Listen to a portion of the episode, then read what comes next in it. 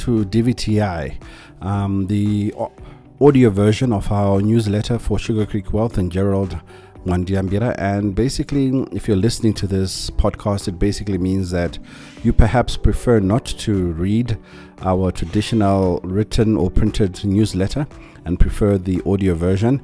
And as you know, DVTI is really talking about wealth. Wealth in terms of how you can create generational wealth and also just understand your position in terms of your financial situation and things you can do to change um, your situation if you want to improve or investment decisions you might want to be taking for the near future for yourself or for your family.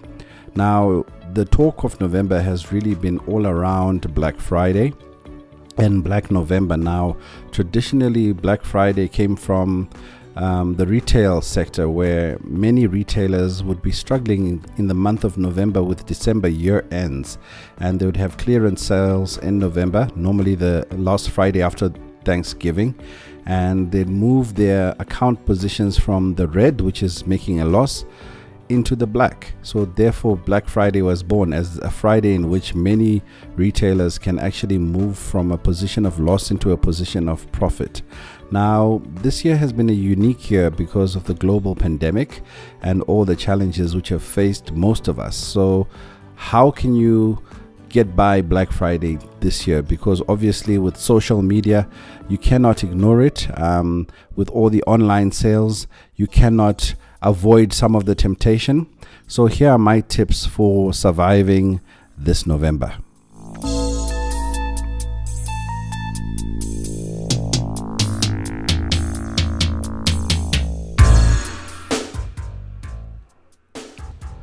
Now, remember, I'm speaking about those of us who sometimes suffer from the fear of missing out. If you really must participate in Black Friday specials and the online sales, try and stay away from items you haven't saved for. So, if you haven't got it in your budget, if you haven't been preparing for these purchases for the whole year, I would say stay away from these Black Friday purchases and avoid speculative buying because in some years you get these excellent specials on gadgets which allow you to purchase and then sell these items shortly afterwards. This year will be difficult to do that for the simple reason that many people are low on cash, so be aware that it might not be so easy to do speculative buying this year. And also be aware that when November comes around, a lot of retailers are actually destocking. So, by destocking, they're getting rid of stock which either is about to become obsolete or items and models which are about to be replaced. Often, items you buy on Black Friday simply lose value because new items or new models are introduced in the new year of January. Also, remember that because of the global supply chains being constrained this year due, to the global COVID pandemic, for six months, many retailers could not import goods. So you'll probably find that this year, in terms of variety, there probably is not as much opportunity for you to buy um, the gadgets and the trinkets um, which you would like to perhaps stock up on for the year ahead.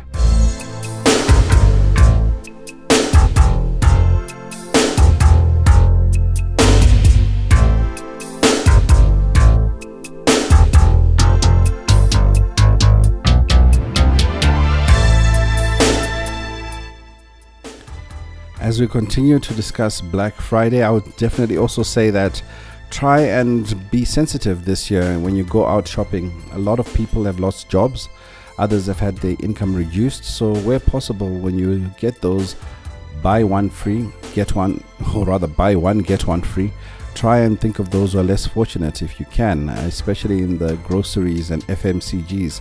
Maybe get a trolley or some extra items for those who are less fortunate, maybe even in your family or even strangers, and give out.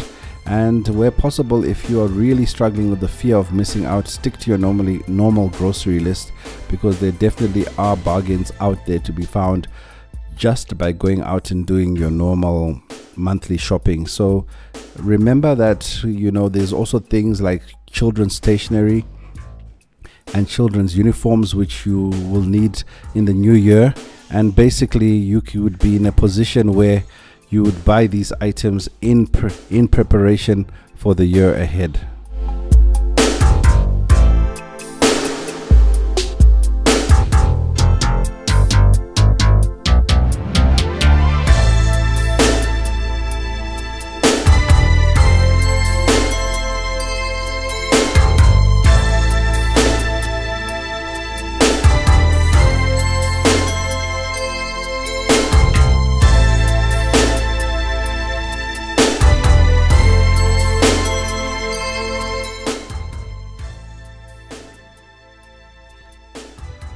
The other topic which we're covering in our newsletter is really something which more and more people are starting to consider. Um, we've just had the latest political fallouts with all the corruption, arrests, and things going on in South Africa. And we've just come through the COVID 19 crisis, and we're still living through that. And also, you've had the credit rating downgrades where you know, South Africa's credit rating has been downgraded even further, and many people are now considering the safety net of residency or citizenship abroad for the simple reason that if credit downgrades continue to occur, you will find the country might enter into a position where, you know, the rand will lose value and people are considering their children and their futures because passport investment programs or the buying of citizenship is often something which people do consider, and for the the appeal of these programs for South Africans is is clear. Um, it's a way of offshore hedging in terms of safeguarding and growing wealth outside of South Africa. It's a safety net that also a second residency or citizenship can give you in terms of having a home abroad with a different passport, which can allow you to access different opportunities and maybe even education opportunities for your children that are better. Now, many families are buying into these programs to provide for their children with international uh, opportunities to study. And also, the convenience of these programs is that these programs sometimes give you access to passports, which you know you can travel the the world over um, on passports without needing visas, without needing to go through the cumbersome process of um, getting access to different countries. And sometimes we all know this is difficult um, with a South African passport. So there are different territories and different markets which offer these kinds of opportunities. So, for example, um, $500,000 investment will get you a Mauritius citizenship, and there's and this will allow you to then get a passport which allows you to travel into Europe and the UK and many, many other countries um, without the need for you to actually go through the cumbersome visa process. You also get, you know, access to Europe by buying into um, citizenship or residency programs in European territories. And for example, 300,000 euros will get you Cyprus, and um, a Cyprus residency will give you um, the opportunity for your children and your family members and children under 25 to get Cypriot um, citizenship, which allows you to actually now have um, an EU passport. Greece is another EU territory which allows you for 250,000 euros an investment can be made into Greece into a property and it will allow your spouse and children under 21 to get citizenship after seven years of physical residency. So these are some of the opportunities which people do take up in order to uh, to get these passports, which can be useful in the long run.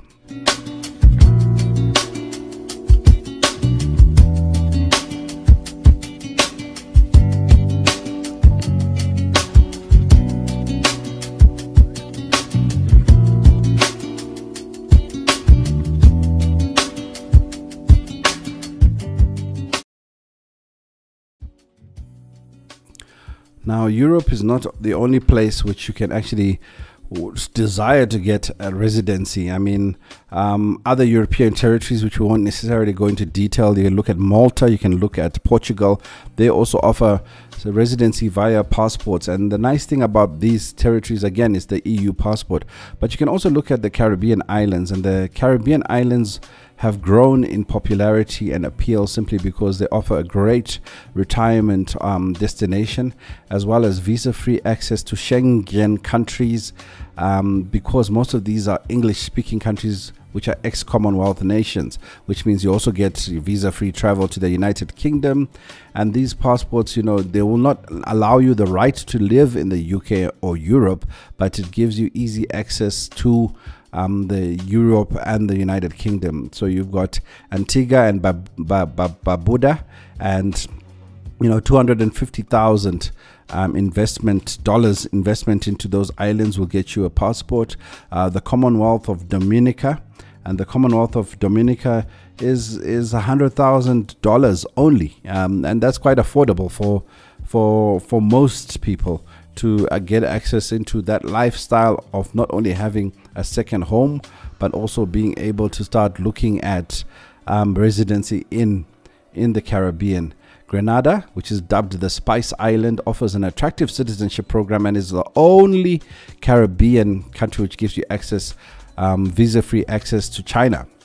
So, we also know how important the Chinese economy is. And if you've traveled to China, we also know how difficult it is to get a visa into China. So, for $350,000 into a government approved real estate development, or simply a 200,000 non refundable contribution into um, a fund will allow you citizenship in just three to four months. St. Kitts and Nevis were the first island to offer a CBI program.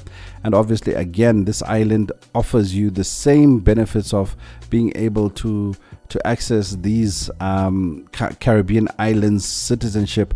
And the nice thing about a lot of these citizenships is that once you have got the residency or the passport, you can simply disinvest and take the money elsewhere. So there's not even a, a restriction which says the money must stay uh, in those particular um, islands. And the latest an entry to the Caribbean island um, residency and citizenship program is the island of St. Lucia.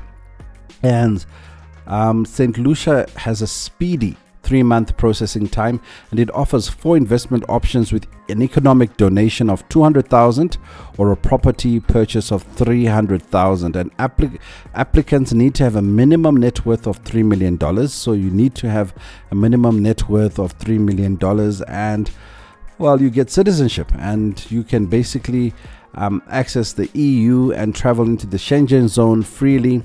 And also you have the right of residency in, in some of the European countries, which gives access to your children for, for, for those education opportunities. Now, before you do start considering making that final decision on whether you want to emigrate, um, you need to re- realize that there are potential implications with regards to your South African citizenship. You need to register your dual citizenship or decision with Home Affairs. You need to also make uh, the South African Revenue Service aware of your decision, and this will obviously have tax implica- implications. But also, you know, the new SARS rules mean that South Africans are taxed globally, so you can't actually escape SARS even if you take up um, residency in another country unless you completely renounce your South African citizenship. And there's also additional costs, and uh, there will be implications on things like your retirement savings. Now, retirement savings and retirement annuities can normally be transferred to another country only in the event of emigration. That's one of the few instances when it is allowed. So, yes, we did discuss today Black Friday. need to spot those good deals be safe when you're shopping online, and remember that you must also read the returns policies um, for your protection in case you get things don't that don't look as good as they look on a website. And that's one of the dangers, obviously, of when you do shop online.